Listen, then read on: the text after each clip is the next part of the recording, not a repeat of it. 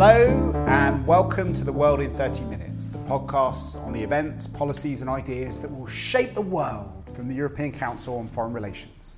My name is Mark Leonard, and this week we're going to be talking about European defence. It is almost six decades since the first attempt at creating a European defence community began and then failed, uh, in fact, before the European Union itself existed. And every decade since then, people have come together and tried to push European defence forward in different ways. The most recent example of this is the much heralded launch of PESCO, which, according to my colleague Ulrike Franke, is an impotent gorilla in Zab- is it Saarbrücken Zoo? But it's also the name for Permanent Structure Cooperation, which is uh, an idea for a pioneer group to come together that meets certain capabilities as laid out in the Lisbon Treaty to take European defence to its next level. And as well as Ulrike Franke, who's a policy fellow in our Berlin office, we are very lucky to have Nick Witney, a senior policy fellow at ECFR, who was also the first head of the European Defence Agency. And I think in that uh, in that role was one of the, the intellectual fathers of, of PESCO, not the gorilla, but the Permanent Structure Corporation. um, so this has now finally gone from being a twinkle in Nick's eye to being an actual policy uh, um, initiative and uh, was greeted with uh, a lot of enthusiasm by different governments and referred to by the President of the European Commission, Jean Claude Juncker, as uh, the Sleeping Beauty coming to, oops, ending um, her sleep. So, enough uh, by way of florid introductions. That was my telephone.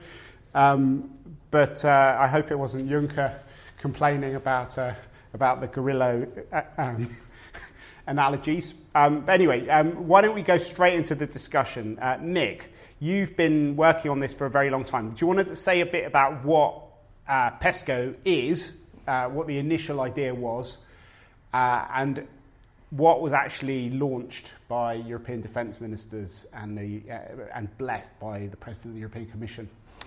Sure, thank you, Mark. Um, as we all know, um, Europe is about bringing member states together and is never happier than when it can proceed um, all at the same pace, uh, by unanimity, everybody moving forward together. Um, but that has become, in various spheres, increasingly problematic as the Union has grown to getting on to 30 member states. And this was recognised in the Lisbon Treaty, um, which, of course, was finally ratified, came into force 10 years ago, 2007.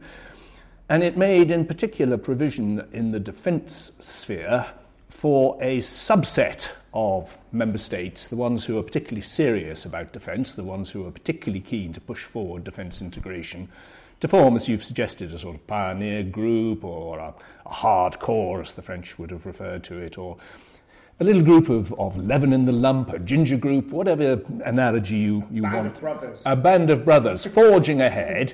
Um, not exclusively, because the whole idea was that um, these guys would, would set off and show what was possible in terms of joint projects and integration, and then, as others who'd been less enthusiastic initially looked and saw what was happening and put up their hands and said, We'd like some of that as well, then they would be welcomed into the group.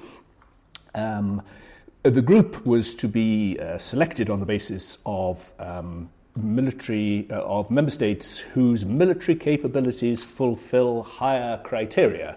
Uh, that was never specified in the treaty, but um, it sounds to me, if you're talking about higher criteria, that rather sort of analytical truth, that is less than half the member states.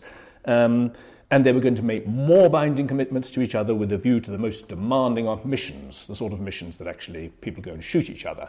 So the analogy was basically the euro, where you set a set of clear criteria which would separate the sheep from the goats and allow everybody to, to get to a higher level. I believe that analogy was exactly what was in the treaty drafters' minds. Um, w- this was a sort of Euro defence scheme. Well, the second part of your question is what have we got? And what we have got is a travesty of any such arrangement. We have already 23 of the 28 member states saying we're in, Um, everybody expects that by the time this thing is finally ticked off by the summit in December, um, two more will have found ways to, um, to say, we're in, we meet higher capabilities, and we're up for the more demanding commitments. And the exceptions only being UK and Denmark, two long standing opt outs, and, and Malta. But it does mean that part of this pioneer group who fulfill higher military capabilities and want to take on the most demanding military missions are Luxembourg, Cyprus. So essentially, the pioneer model has been quietly abandoned. Um, and uh, everybody, everybody effectively is to join in. And um, instead of sheep and goats, um, it turns out we're all sheep. All will have prizes. Rika, you're sitting in Berlin where the inclusivity, I think, has been one of the bywords of the German approach to PESCO. There was a big debate for many months between Paris and Berlin, with Paris wanting to have tougher criteria and wanting to have a focus on operational effectiveness, and Germany that was pushing for a more inclusive approach and was against uh, leaving too many behind. Um, can you tell us a bit about how it's viewed from there? Do they share Nick's um, uh, slightly damning verdict on, on what's uh, achieved? Was that what they were trying to do anyway? Was this only something which uh, the German government was, uh, was rhetorically committed to rather than in practice? And also, maybe if, uh, if you have uh, some time, or maybe we'll go back to Nick for that, be good to know what the criteria actually are that people are, are kind of living up to and what they should have been. Right. So I am not yet as old and as cynical as Nick. Um, so I would actually make the opposite argument and say that the fact that pretty much all member states are willing to join PESCO is also a sign that they are all willing to do more. Yes, not everyone can be avant garde, but in and of itself, I think that that's a good sign. And that's very much how this is being seen from Berlin. I mean, it's not as if uh, the notification on PESCO got loads of attentions around here. There were basically um, a few newspaper articles that it was happening, but you know, as I wrote in this piece that you referenced, most Germans are more likely to have heard about the PESCO gorilla in the Saarbrücken Zoo, zoo than um, the, the PESCO military or defense union. Um, nevertheless, I, I think people here are are cautious, cautiously uh, optimistic. Um, there's a sense that more people want to do something, this is a step in the right direction. This is going to help to come up with projects that hopefully will strengthen European capabilities. And I mean, it it it certainly can't hurt. I mean, basically, that's that's the line here. Um, if uh, one of the 47 projects that are currently on the table and PESCO amounts to anything, well, that's one project more than we had before. So um, what, I, I, think that's not too bad. so, what are the criteria that Germany is particularly pleased to have got people to sign up to? Um, I'm not. I'm not sure whether it's so much about the criteria. I mean, the criteria at this point in the notification are very vague. Um, I mean, one of the things, of course, is uh, increasing defense budgets, uh, and that's something everyone is, is happy with. But then again, it doesn't even reference the two percent goal. It just says increasing defense budgets, and that's something everyone is going to do. So um, I, I, don't think it's, it's so much about the many criteria. Many countries have been happy to have for, for, for many years, whilst cutting their no, defense exactly. spending. Well, I, I, I don't think we're going to go into cutting at this point, but yeah, I mean, just you know, one euro more is already increasing, so I don't think that that means much. I don't think it's so much about the criteria that people up, uh, sign up to. I think it's more about showing the willingness, and then there's a real hope that yeah. again, one of the 47 projects or one of the 10 that they want to agree to until the end of the year may result in something. Well, that's um, a slightly different approach from Wolfgang Schäuble's to the convergence criteria on Maastricht. It's not so much about the criteria, it's more about having the Greeks taking part. well. so maybe that shows that it wasn't being taken as seriously as the as the Euro process. Well, I mean, yes, come on, this is Germany. Of course, we take money more seriously than the military. I mean, this shouldn't be a surprise to any of us. the criteria are not demanding because the criteria don't exist at all. The criteria have been totally ignored in this document. What they have done is produce 20, they, they've looked at commitments, the more binding commitments, and they've produced 20 commitments which are either extant things that people have been saying for years they would do under the common security and defence policy, or within the context of the EDA. The EDA is the European Defence Agency, yeah, which. Nick. Well, do you want to say what it does?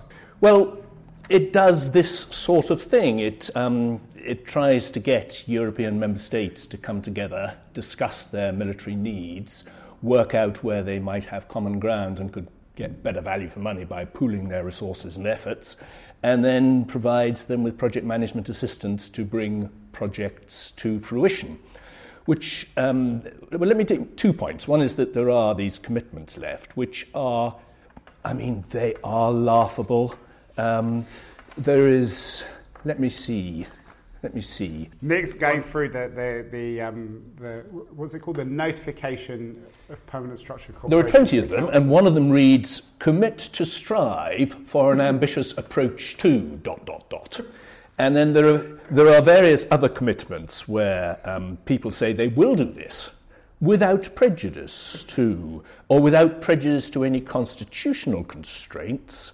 Um, they will run their battle groups um, according to NATO standards. Actually, I think that's a small advance. The first time people have said they ought to be run by NATO standards rather than simply. Um, anyway, um, but no one's going to inspect the battle groups. The battle groups are going to remain subject to national certification to show how far.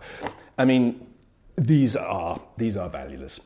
Ulrika is right that in the course of putting together PESCO some 40 projects, I think we're talking single sentences here as to what a project might be, have been, have been thrown forward as ideas, and one or two or three will emerge by the end of the year as things that are likely to happen. But that will be a PESCO badge applied to something that has been in the works for a long time. Germany has been tremendously keen that there should be a European medical command. That's a good idea. It will happen. It will get a PESCO badge. It would have happened without PESCO.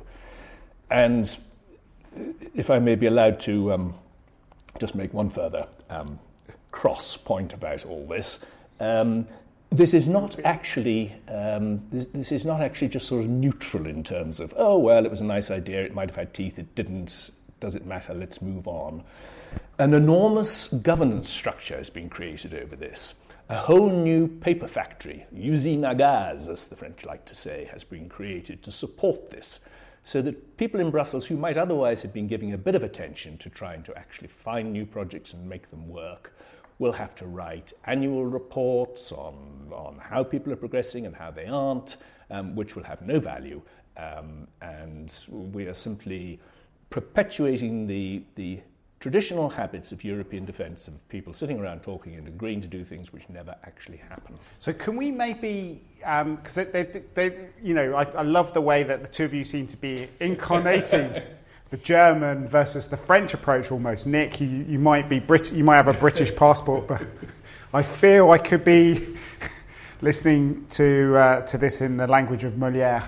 Um, so maybe we should take it a bit further. I, one of the really interesting things about those two things is this question about going big versus small, and um, maybe I'll sort of try and lay out some of the reasons why people, uh, or maybe Nick should do that actually. Why would it be better if you only had, say, five or six or ten member states rather than 23 at the beginning? Because when you have um, a community which is effectively the same community as work together in the EDA, which is all member states less one, or the community that work together in CSDP, which is also all member states except one, you then get sucked back into the standard council procedures and the and the dead hand of unanimity which grips um, European defence uh, and has so far. So that means so, that you can only proceed at the pace of the slowest. That the convoy can only proceed at the pace of the slowest ships. I haven't seen the letter that the Poles circulated the day after signing up to PESCO, but I'm told it puts a Polish interpretation on what it is that they committed to and their understanding of what PESCO, indeed European defence, is about, which is essentially not European except in a NATO context. Okay, so maybe um, to can I maybe just throw in a few other ideas that I would have thought maybe reasons for having small. So one is, as you said, um, you it, you have the veto problem, so that you go at the pace of the, the least capable and the least willing to do anything. Another, presumably, is that um, there have been big problems with uh, NATO EU cooperation because Cyprus is in the EU and Turkey's in NATO, so they kind of block any contact between the two. If you had European defence without Cyprus, that might have allowed NATO EU cooperation to go forward. Thirdly, um, the whole idea of, of, uh, of, pioneer groups is that um, you can set tough standards which other people have to uh, do go to quite great lengths to meet. So if you had said you had to spend 2%, how many member states would be, would be in PESCO if you had to meet 2% defence spending? Uh, four or five, depending on how you do the math, run the math. so, so the others would have had to spend quite a lot of money to get in. What are the other sorts of things that, that you could have had if you if you really wanted to change people's? Well, I mentioned that um, the only commitments here were extant commitments, which yeah. have been around for a while, um, and one of example of that is the commitment that everybody should strive in the direction of trying collectively across Europe, not individually, to spend 20% of defence spending on uh, in investment, that is equipment and research. So who, how many countries would you have got if you'd done that? But my, the point I was going to make was that part of the set of EDA commitments, which are now 10, 10 years old, also had a commitment in there, a figure for how much people should aspire to spend together. I think the figure was one third of research and technology money the aim was to try to spend that together on collaborative programs, pooling of efforts and resources. Well, that is nowhere to be found in here. So this, there's less in here than there's been on the table for a number of years. Uh, and you're quite right uh, with the examples you give of what's the advantage of a small group. And if you're talking about a, a, a procurement project, if you want to, as the French and Germans have said separately, they already want to do, which is build the next generation of fast jets together, you don't want 23 people round the table when you discuss what the characteristics of the next generation of fast jets should be. You want the French and the Germans, and you want maybe three or four others, because these are the countries who will make a serious financial or technological contribution to it. Okay, so Rika, what are the what are the reasons? Your version of the reasons for having uh, a more inclusive PESCO with more people around the table? I think the I think the German uh, point of view would very much be as it usually is, namely, it's not so much about the military cooperation capabilities and more about the political signaling and the political cooperation. I mean, this, for instance, take Poland. I know that lots of Germans were very happy to have Poland on board and it was seen as a very good sign because, of course, relationships with Poland are difficult at the moment. But I know that outside of Germany, a lot of people thought if I'm not misquoting Nick, uh, including Nick, that having Poland is actually problematic because they're basically in to slow it. And this really depends very much on what you want okay. to. So that's n- number one is is basically creating a sense of European solidarity. What are the other reasons for inclusiveness? I think that's number one uh, t- till till ten. I, I think that's I, that's really what this is what this is very much about. Well, maybe I could throw some more in as well. Um, Actually, I wanted to respond to your to one of your um, keeping it small points though, because I'm not really sure I, I, I buy the NATO point that you mentioned, and this is something I hear a lot from the Brits I talk to and the Americans I talk to, well, if they know PESCO at all, um, that somehow it's it's problematic um, it, it, with NATO. You've got NATO countries, you've got non-NATO countries, but in and of itself, I mean, if PESCO works the way it's designed to works, this will help strengthen European NATO allies, and that's something NATO wants. So I'm not really sure why. No, no. My my point on that, though, uh, and then I'll go back to some of the reasons why. I'll try and help you out with your with your uh, somewhat weak uh, arguments in favour of inclusivity. But before we do that, my point about NATO is not that it's undermining NATO. It's just that we have an absurd situation where NATO and the EU can't uh, actually talk about doing anything together, even though most of the member states are the same. And the main reason for that is because Cyprus is in the EU. So if you could come up with a European defence team which didn't include Cyprus, that would solve that problem instantly. And there were lots of good reasons to do with capabilities and other stuff to exclude Cyprus from this. And I thought that was one of the main goals of PESCO was just to get Cyprus out of the room.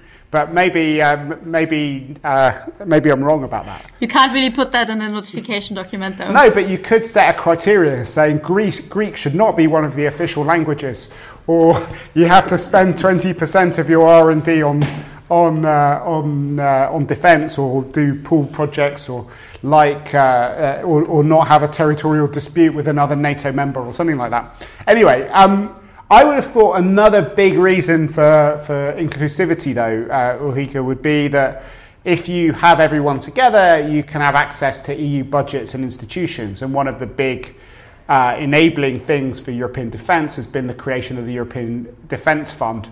And uh, so, therefore, having a kind of direct uh, line from PESCO to the European budget would be would be a good thing. And the more member states that you are in there, the more likely you are to be able to get access to those resources. Was that not true?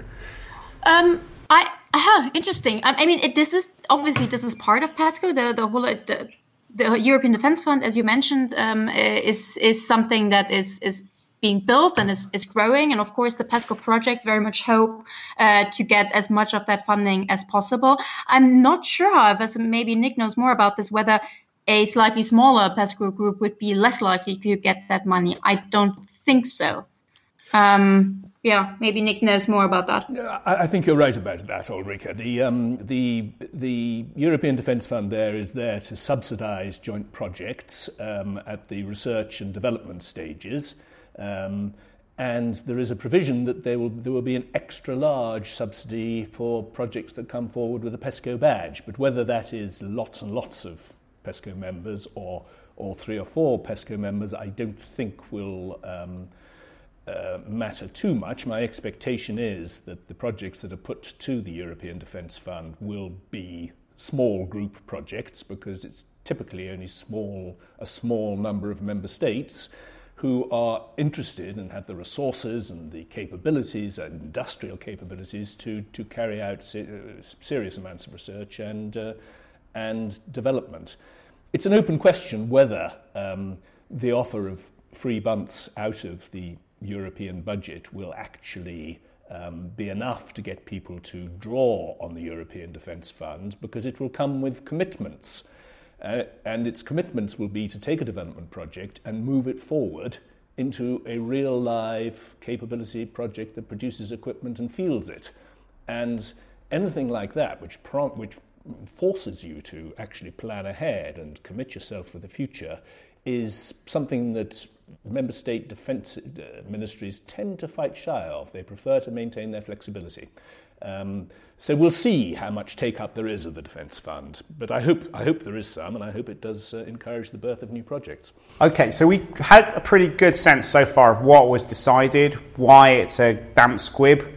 Um, but there are two more kind of things which would be interesting to think about. One is, uh, you know, what happens next? Um, how can European defence uh, be uh, fixed? Um, in spite of this, how much of a loss this uh, damp squib PESCO is for people who believe in it. Um, and then also, it would be good to think about what it means for the next wave of, of, of European integration more generally. Maybe we'll end with that question. So, uh, in terms of fixing it, it looks to me like the French had already given up on it a while ago. They kind of had this long discussion with um, with the Germans about whether you had an inclusive or an exclusive PESCO. When it was clear it was going to become inclusive, they moved on to their next thing. Um, Emmanuel Macron made his big speech uh, at the Sorbonne where he laid out about 250 pressing ideas for, for the next wave of European integration. But one of the more eye-catching ones was this idea of, uh, of the European Intervention Force. Is that the kind of the next thing that, that uh, European defence um, fans are going to be, is that the, the latest um, receptacle for hope now that PESCO has, has died, Nick? Um, it, it, might be. I mean, it's not the, it's not the only one. As Ulrika says, I am old, but I, I, refute, I refute the cynical label. I'm just a frustrated idealist, so I am I am casting round for further spurious reasons to hope that something will happen on European defence. And one of them is the European Defence Fund, and the other is quite simply the Franco German motor. And the Franco German Defence Council in July did agree a list of impressive and necessary. Um, new capability projects which they would take forward together. And I hope that over time we shall see those carried forward with other partners and no doubt given a PESCO badge. Um, so these are reasons for hope. The European intervention thing is. Uh, What's its formal name, the European intervention thing? EIT, the I, EIT, European intervention thing. European Intervention Initiative. Right, okay. So sounds like uh, Macron missed a, tr- a trick on branding. He should have come to you first. Nick, with the EIT. It certainly, it certainly caught the Germans on the hop. They didn't know what this was about. Um, their first reaction was to say very firmly that this would be um, uh, wrapped into PESCO. Um, well, it isn't. Um, and assuming that the French don't give up on it, it seems to be something like trying to produce a kind of semi-standing force, a bit bigger than battle groups, which would be, you know, with different national components, which would be it's something like the battle group idea, I think. So the battle group idea. Do you want to explain plus. that for people who are not who don't, don't have as many grey hairs or as much uh, many scars on their backs? No, but what are what are because the idea of battle groups was that you'd have. Do you want to explain that for, for non? I don't know if there are any left non-European defence experts who are listening to us, but assuming they've got 20 minutes into this podcast and are still there, 25 minutes. what is the battle? What was the original idea of the battle group? Every minute of every day since uh, for over the last decade, there has been a European force of approximately 1,500 men poised to, um, to deploy to some trouble spot and um, uh, put out the fires of, uh, of some sudden insurrection in Central Africa or whatever it may and be. The call never came. Strangely, the call has come in a muted form on several occasions. The call came from the UN to deploy to uh, Zaire the last time there was trouble in the, I mean, the Congo, the, uh, the Kivu province in the eastern Congo. And the battle group on duty was a, was a British and French one, and um, foreign ministers Miliband and Kouchner looked at each other at the time and said, probably inappropriate. Um, the call could very well have come when the French decided to uh, intervene unilaterally in Mali in 2013. The call did come um, at the end of 2013 when, this, when the Central African Republic um, uh, suddenly broke down into civil war and there was blood flowing in the streets. That was a British battle group on standby, so you can imagine what the result there was of uh, Britain flying off to mount a European operation the blood continued to flow until eventually the French themselves intervened. Uh, so the battle groups have never been anywhere or done anything. And I suppose the, the French motive here is to try to reinvent something which might actually work. So why would the European intervention thing succeed where the battle groups have failed? You have exhausted my expertise, indeed my imagination. You will have to find a French, a French interlocutor. Well, maybe, Rika, you go to France a lot. Maybe you've, you've got some insights. I, unfortunately, I don't have insights on your last question on why that should now uh, uh, work. Um, however, I wanted to comment on a few other things that were mentioned before. Um, I mean, first of all, of course, I'm I'm very sorry. Excuse me um, for having called Nick a cynic. Um, henceforth, I shall refer to you only as frustrated idealist. Thank Much you, better. Thank you. Um, uh, on the on the things that are going to get uh, the experts excited in, in the next few months or years. Um, I think yes, it's it's a defense fund on the one hand, but honestly, I think there's quite a lot of interest here in the projects that are being put forward um, through PESCO. Um, I, I I wouldn't discard this as these are things that would have been done anyway. I mean, you know, so far they haven't been done yet. So if it goes through PESCO and works through that, great. Um, so I think we should keep an eye on on whatever is being decided decided till then. Um, especially, I mean, and this brings us back to the question of why this should be as inclusive as possible. The whole um, pitch for PESCO always is this thing of we spend um, X amount of money on on defense, almost well not almost, but, quite a lot um, more than China and Russia, and, and and quite a substantial amount. But where the Americans have you know three tanks, we've got 24, etc., etc. You've heard all of this, and of course, if you have an inclusive PESCO, you could actually come up with common capabilities, develop common capabilities that are then shared throughout the the union. Now, yes, a girl can dream. I'm not really sure whether that's that's going to happen. But again, let's keep an eye on the projects. There may be there may be surprises as to what comes out of them. Okay, and well, that's going to bring us more or less to the end of the PESCO discussion. But maybe I could ask the two of you how you think um, this will shape the next wave of European integration. If we take a step back from the technical PESCO bits, Nick, you mentioned a few area, reasons why you were optimistic too, the Franco-German motor.